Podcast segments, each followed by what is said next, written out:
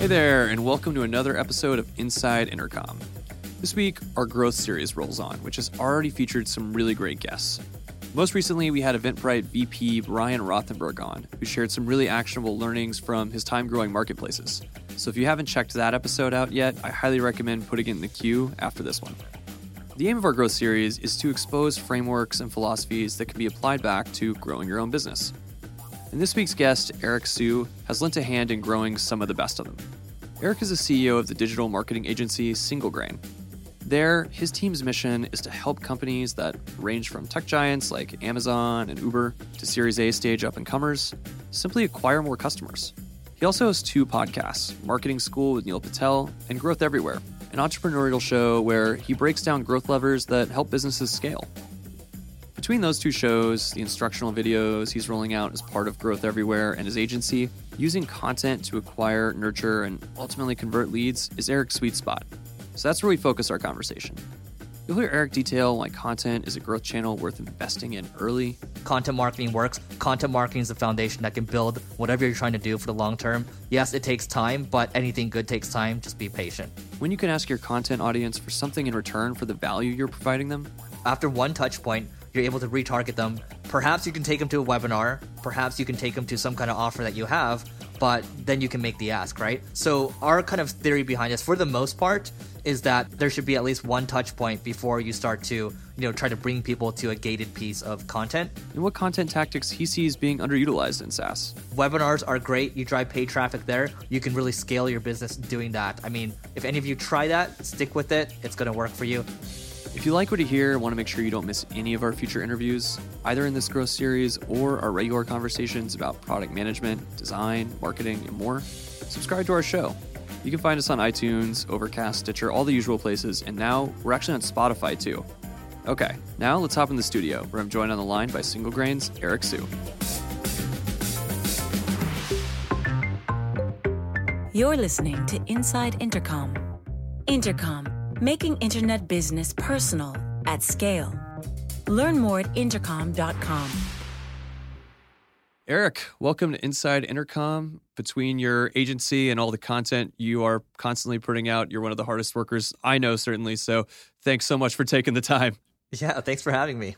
So, just to tee up our conversation a little bit for anyone that may not be as familiar with you and your work, can you give us a quick feel for your career to date and what you're doing today through your agency, Single Grain?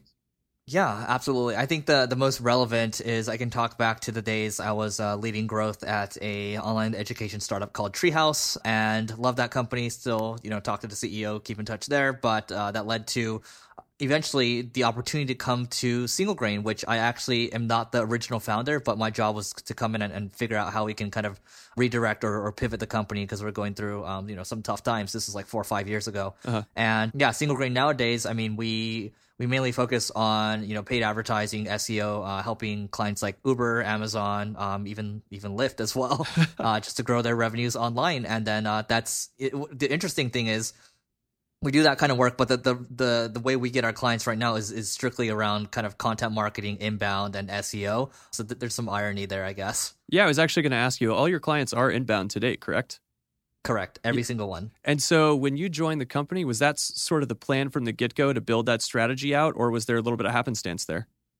Yeah, you know, I still talk to all the original people that were involved with the company. So Neil Patel, who I do the podcast with, uh, this Sujan Patel, which is his cousin, he founded the company, and all the original leads came from Neil before. So the company was really based off of a, a lot of it was based off of kind of Neil. And when I took the company over, I decided to shut down the leads because I didn't want to rely on on you know Neil so much, right? Which is bad in hindsight, but uh, it ended up working out because we ended up building our own inbound machine just in the nick of time before I, I guess to to save the company. and so you mentioned some of the bigger labels that you're working with, the folks like Uber, Intuit, Amazon, but you're working with some smaller companies too. So I'm curious, like, what are the ranges of problems? What are those most common problems that these types of companies, both big and small, are coming to single grain to solve? And is there overlap there? Usually, I mean, we're working with Series A companies and uh, Series A plus. So a lot of SaaS companies, right? So like the the Recurlys, the Levers of the world, the 15 fives, a lot of them actually in the Bay Area. And the number one ask I always get from people, this is kind of related to the Growth Everywhere podcast I do. I always ask people, how can I be helpful at the end? And they always say, Eric, I really need help finding a great marketer. Do you know anybody that can both innovate and execute? And I'm like, man, you know, you're, you're really looking for a unicorn. and this is kind of the, the, the, you know, I guess everyone likes to call them growth marketers nowadays. And, that's the thing they're looking for. And when when they come to us, they're they're kind of looking for that. They want to work with us, and eventually, I tell them like you should eventually graduate from us where you hired this person. But until then, you can work with us. Then you hire that person. Eventually, you'll come back to us. So that's generally how it works, and I think that's that's how it applies across the board from most of the clientele that we have. You mentioned a lot of them being Series A companies. How do you qualify the companies that are coming to you? I mean, do you find yourself having to turn away people that don't have product market fit yet? So that's the tough thing. I mean, one of our, our key criteria is do you have a working sales funnel? That's that's the thing. Because if you're starting from from scratch, that means the complexion of, of how our team is, is built up in terms of how we can serve you, it, it changes, right? So we can't keep surprising our team all the time. You know, we want to have like some kind of process or system that we can follow. So yeah, I mean, the short answer to your question is yes, you should have a working sales funnel. Your site can't look like it's from the 90s and you should either have, you know, your series A or you're doing more than $5 million a year in revenue. That's kind of the bare minimum. Right. You need to be at the point where you have a product that's actually ready for customers to be acquired for, right? Right, because it does it doesn't matter how good we are as marketers. If you have a leaky bucket, you're going to fall out, and then you're going to blame us. so once you get in the door with your clients, where do you start? How do you get to know their audience and build empathy with them?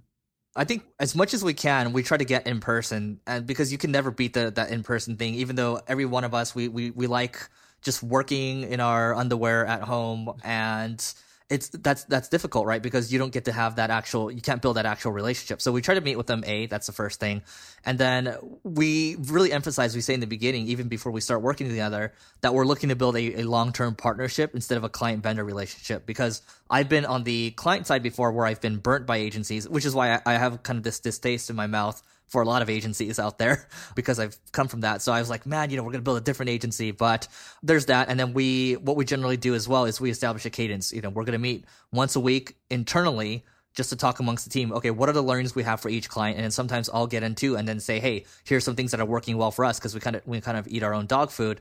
And then um, you know, we'll make shifts based on the data that we see. So our one of our key things is to not let accounts go on autopilot because uh-huh. we see a lot of that going on. And I imagine you got to get in there and build some momentum too. So just like an in-house growth team might have to do, you got to find low-hanging fruit. Where do you start there? in terms of building the momentum initially, I mean, we, we start this off with even before we start working together. What we do is uh, we do an opportunity analysis. So you know, people give us access to their ad accounts, and then we'll give you know three or four top bullet points for some channels that we're looking at, and say, hey, here's what we should do. And so we keep it even in the sales process. It's very consultative. The people actually know what they're they're talking about, and then we will give a little bit in terms of uh, we'll open the kimono a little bit in terms of how we think. So you know how we think about marketing. It's not just executing down one silo, but it's it's thinking about full funnel kind of. Okay, you know we have if we're doing paid advertising, we're doing SEO, content, email. How do we combine everything together to make this marketing machine that really works? Where you just put in one dollar, you get ten dollars back, and and so on. So it's really putting people into that system and you know trying to build something for the long term. One of the reasons I was really excited to talk to you is because a lot of our listeners are at that similar stage of what you're describing as to where companies are coming to single grain, right? They're finally are ready to invest meaningfully in growth. And so you just mentioned a handful of channels there content, SEO, direct marketing, all these things. But to start, you basically have to select one, maybe two max to figure mm-hmm. out, get it humming, and move to the next thing. Is there a right. framework that you advise folks to use to figure out where that is? How do you select where the best place to start needs to be? Obviously, you experiment. Yeah, totally. And so I guess I could give a you know two different answers. So the first one is I actually did a marketing school podcast with with Neil recently where we talked about the channels that we would both invest in, like long term. If we were to start all over again, what would we do? And it's a very duh answer that you'd expect us to give, given that we do so much content stuff, but it is around content marketing. Because the way I see it is and the way Neil sees this as well is it's the very foundation. If you get content marketing working, then you are able to retarget people. You are able to build lookalike audiences on you know the different channels out there. You are able to automatically, if you're creating great content like what you guys are doing already, it automatically builds links, which makes brings your domain authority up, which means you can rank for more content. And then you you can collect more emails. You optimize your conversion rate there. But everything starts with content first, and I think you look at a lot of uh, media companies out there, they're building kind of agency services divisions now. And I, I, think it's almost easier to build an audience first. And then from there, you can start to, to branch out into other areas. Instead of thinking about marketing, I, I think a lot of people, especially that, that I've seen in, in the last couple years, it's just like, oh, we just need to focus. Let's just silo different channels out. But when you break down the silos and you combine everything together, you can just well, you, you kind of build, uh, I don't know if you've seen like Power Rangers or like Voltron before, but yeah. you build this machine, you combine everything together. And I think it's very, again, it's like, oh, well, you know, Eric, it's easy for you to say you built it. But here's the thing like the story I'll share is with Growth Everywhere, the first podcast I started four years ago, I spent six hours a week on it editing, recording. I did everything by hand the first year. And after the first year, I was only getting nine downloads a day.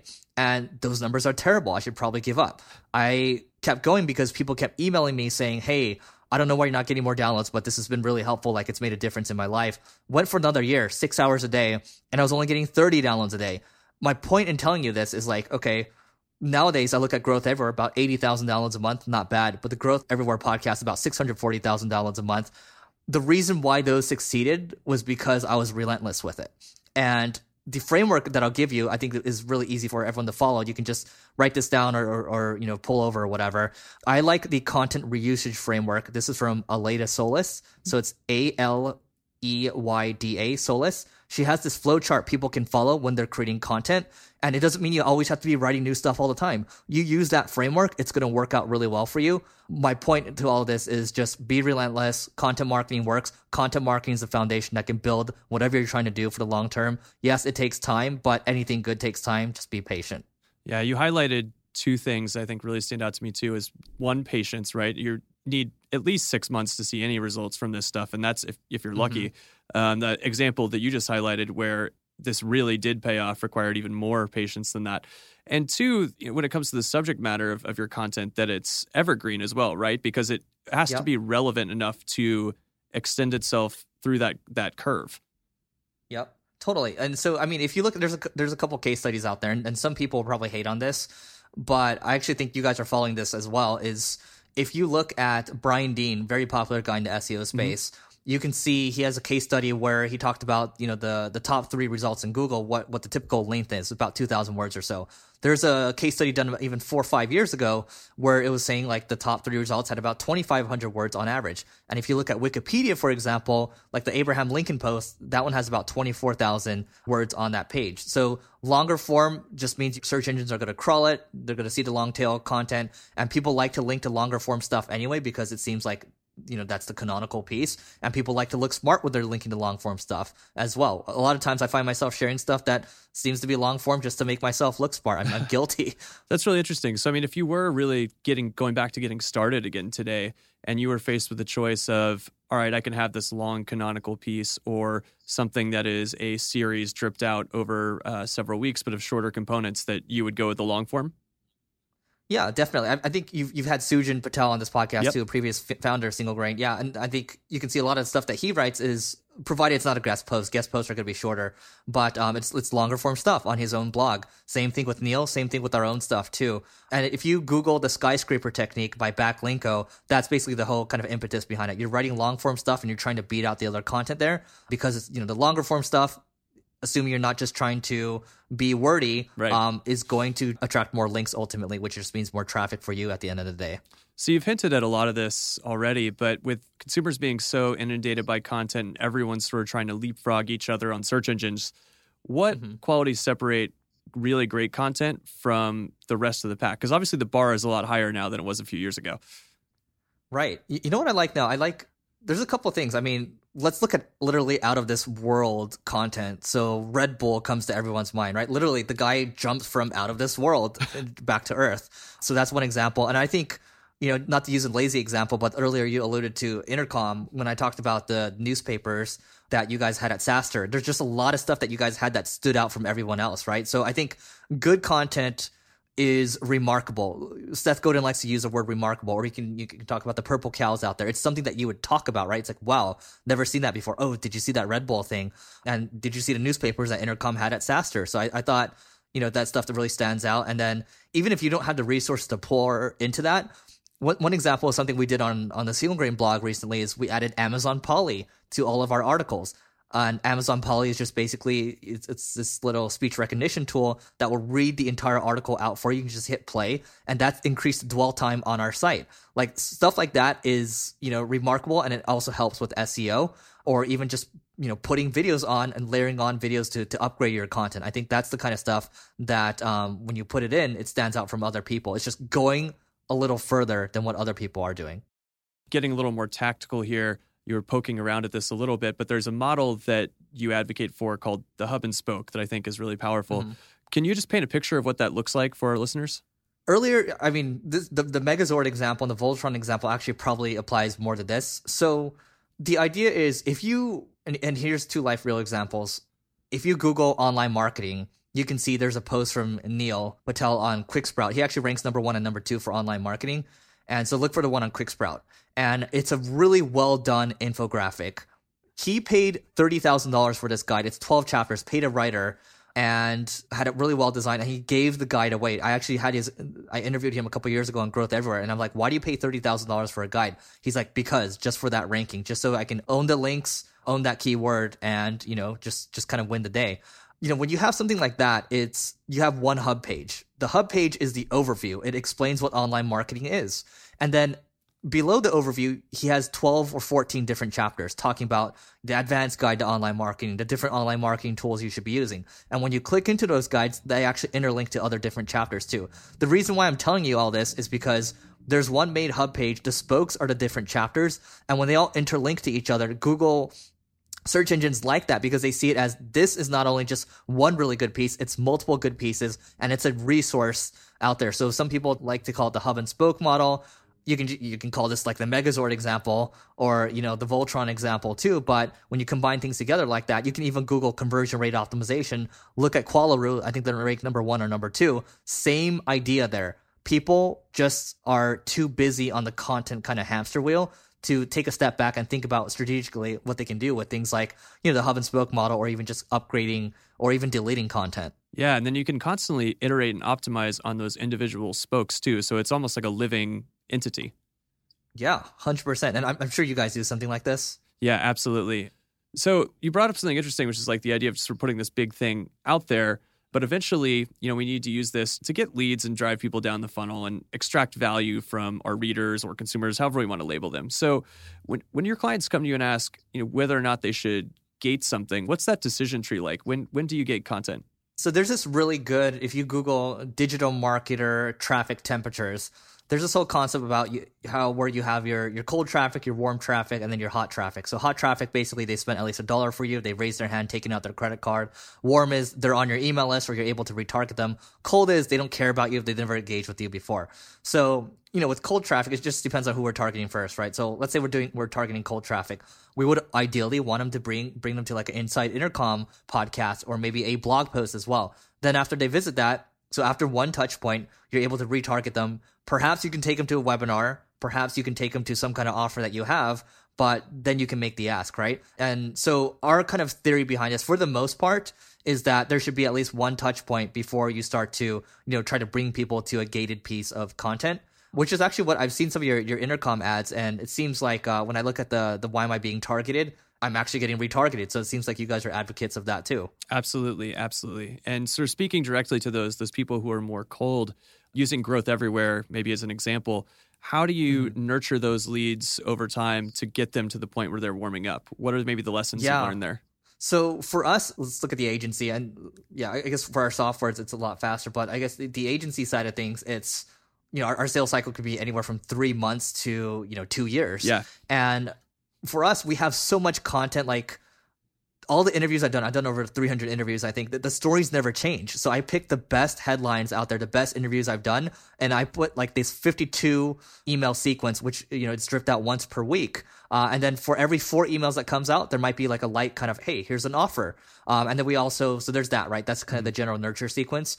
And then we also have a blog to RSS sequence where, you know, every single week when there's new content published, we'll push that out and then we'll have a little link with a call to action at the bottom. So we're constantly pushing the content out to them and you know we're, we're just keeping that flywheel going because i think the main thing whether you're doing blog posts or any other type of content is just staying top of mind i think that's what you're trying to do with content ultimately because a lot of people just aren't ready to buy especially when it's a high dollar kind of uh, service or product. Absolutely, absolutely. Especially the further you go up market as well.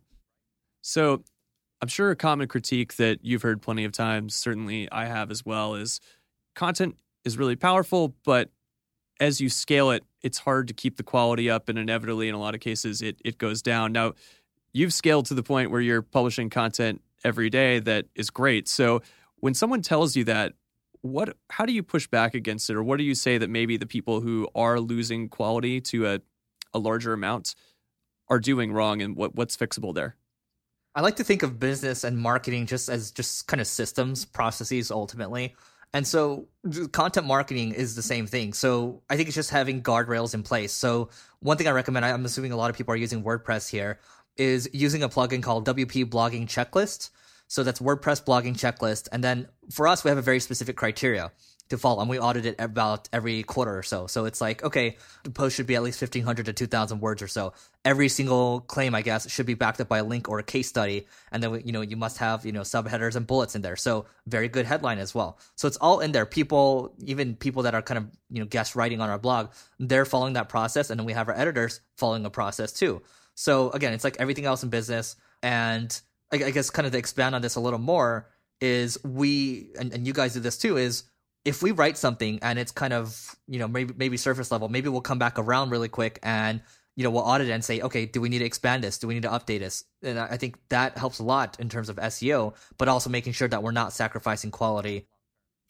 I think there are probably a lot of listeners who feel pretty strongly that their their content is in a good place but are likely struggling with which promotional levers to pull. For someone that is I guess more in the the size of a Series A company, the type of company that you're working with. How do you advise mm-hmm. them in regards to that? I know you're doing a lot on on LinkedIn and all sorts of places, but where do you get started with promotion?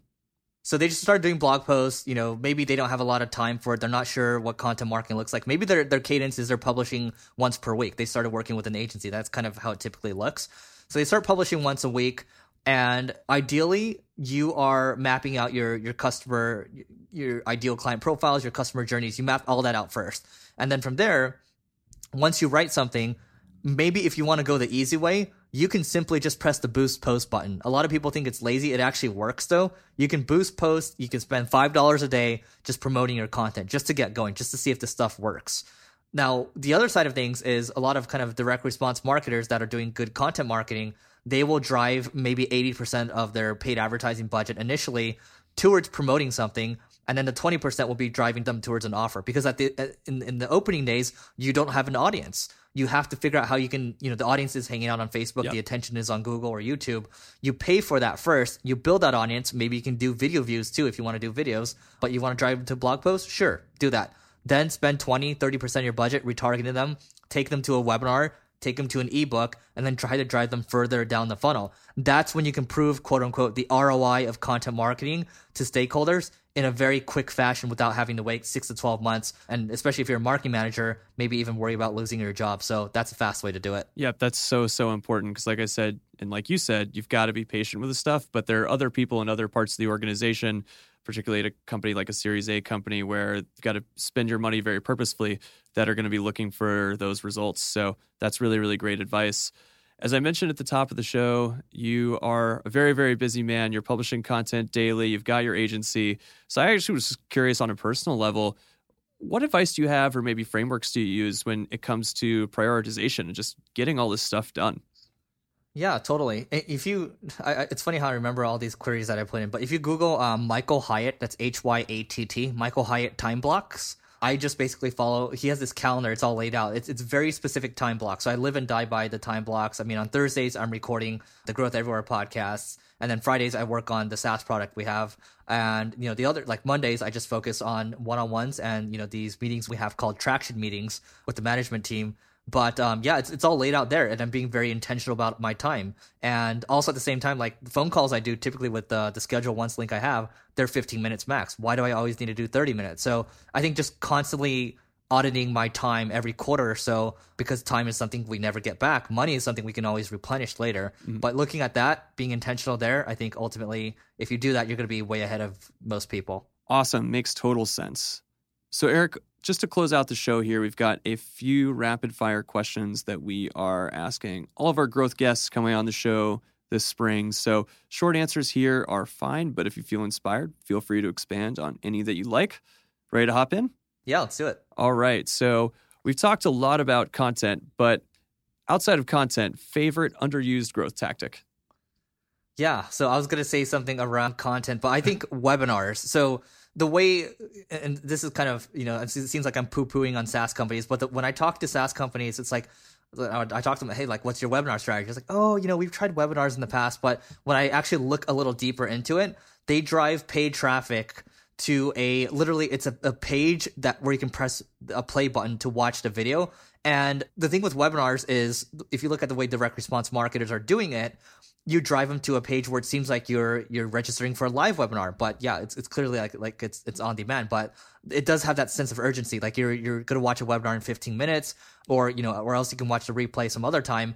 But that drives more urgency. Your conversion rates are better instead of just driving them to a page where they feel like they can watch it whenever. So using that kind of psychology on, on just at the end of the day it's like urgency always works taking those into play using tools like ever webinar that's going to help your conversion rates, especially if you're selling a high dollar offer, you know, five, six, seven figures or so.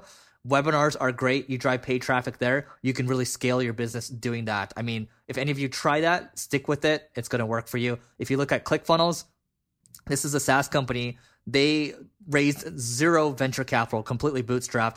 They're on a hundred million dollar run rate. It's because they have really good marketing and they do a ton of webinars. One book that's most influenced your thinking and why? The book is called The Billionaire Who Wasn't, and it's about this guy that founded the duty free stores in the airports. His name is Chuck Feeney. First half the book, very entrepreneurial, but it's like, what do you do with the money afterwards? So he ended up starting the, these philanthropic organizations, and he kept them anonymous. The guy ended up, ended up giving away, I think he's still alive today, get, ended up giving away about $7.5 billion. And I think it, that was really impactful to me because it told me that hey, it's not about you know you at the end of the day. It's about what you can do to impact the world with all the success that you've had. So made a big impact on me when I was, uh, I think I was 25. Yeah. Wow, that's an awesome recommendation. Uh, speaking of recommendations, who in the growth community do you look up to or think we have the most to learn from? This guy was an investor when I when I was at uh or still an investor I guess one of the main investors in Treehouse. Guy's name is Chamath Palihapitiya. He is one of the the guys at Social Capital, which is a, a venture fund, and yeah, I, I, think there's just so much to learn from him because he he helped Facebook get to over a billion users, but just the way he looks at the world and how he's trying to level up, how he's just trying to build relationships and and you know. I, I just think the the way he looks at things is very methodical, and I, I just like his mindset. Yeah, Chamath is brilliant. And uh, another person who we all really respect that you co host a show with is uh, Neil Patel. That's uh, Marketing School. Um, and actually, one of your recent episodes about creating repeat visitors, you guys talked about messengers uh, as a new channel. Mm-hmm. So I'm curious, what do you think? Is that a game changer? Is it too early to say? Do you think it's overhyped? Well, I think it's a game changer for now until marketers start to abuse it. And marketers are starting to abuse it now. So the engagement rates are really high. It's just like email in the early days, everything like that. So I think now's the time to get into it to really start to understand it more. And I, I just don't think it's going away anytime soon. You know, people like the new hotness, and Messenger is uh, is you know I think one of the, the things that is new hotness. All right, last one here. With growth, one of the things that you have to do is run experiments and be able to learn from them. So, with the companies you're working with or just observations you've made throughout your career, what's a common mistake you see growth marketers making? Yeah, I, I think it's just not not giving things enough time. It's, it's being impatient, right? And I, I get it. Yeah, there's stakeholders. I remember when I was at Treehouse, the first month into it, I was the CEO pulls me aside and he's like, you know, we might have to let you go if you don't hit numbers this month. And I'm like, dude, I've only been here for a month, and it was because the last guy before me that like, you know, that's why things were stagnant. But um, that's just one example, right? So I think if think if people can just kind of wait things out more and then just be patient for the long term, but have a really big sense of urgency in the short term, I think most people are gonna are gonna win out. Awesome. Well, Eric, this has been really, really great. Where can our listeners go to follow your insights, find your podcasts? Is there anywhere you're speaking coming up? Uh, let us know where to find you. Yeah, so if you go to singlegrain.com, you can find all our content. Uh, the two podcasts are there. You'll find more information on our kind of SaaS SEO product too. Uh, I will be speaking at the Growth Marketing Conference in San Francisco in December, so feel free to come say hi. We, we will have a booth there. First time we're ever getting a booth. Nice. Uh, and you can also email me directly, Eric, E R I C, at singlegrain.com. Great. Well, Eric, uh, thanks again and look forward to talking to you again down the road. Thank you. You've been listening to the Inside Intercom podcast. For more episodes, visit soundcloud.com slash intercom. If you'd like to subscribe, search for Inside Intercom in iTunes or Stitcher. And for even more great content, check out blog.intercom.com.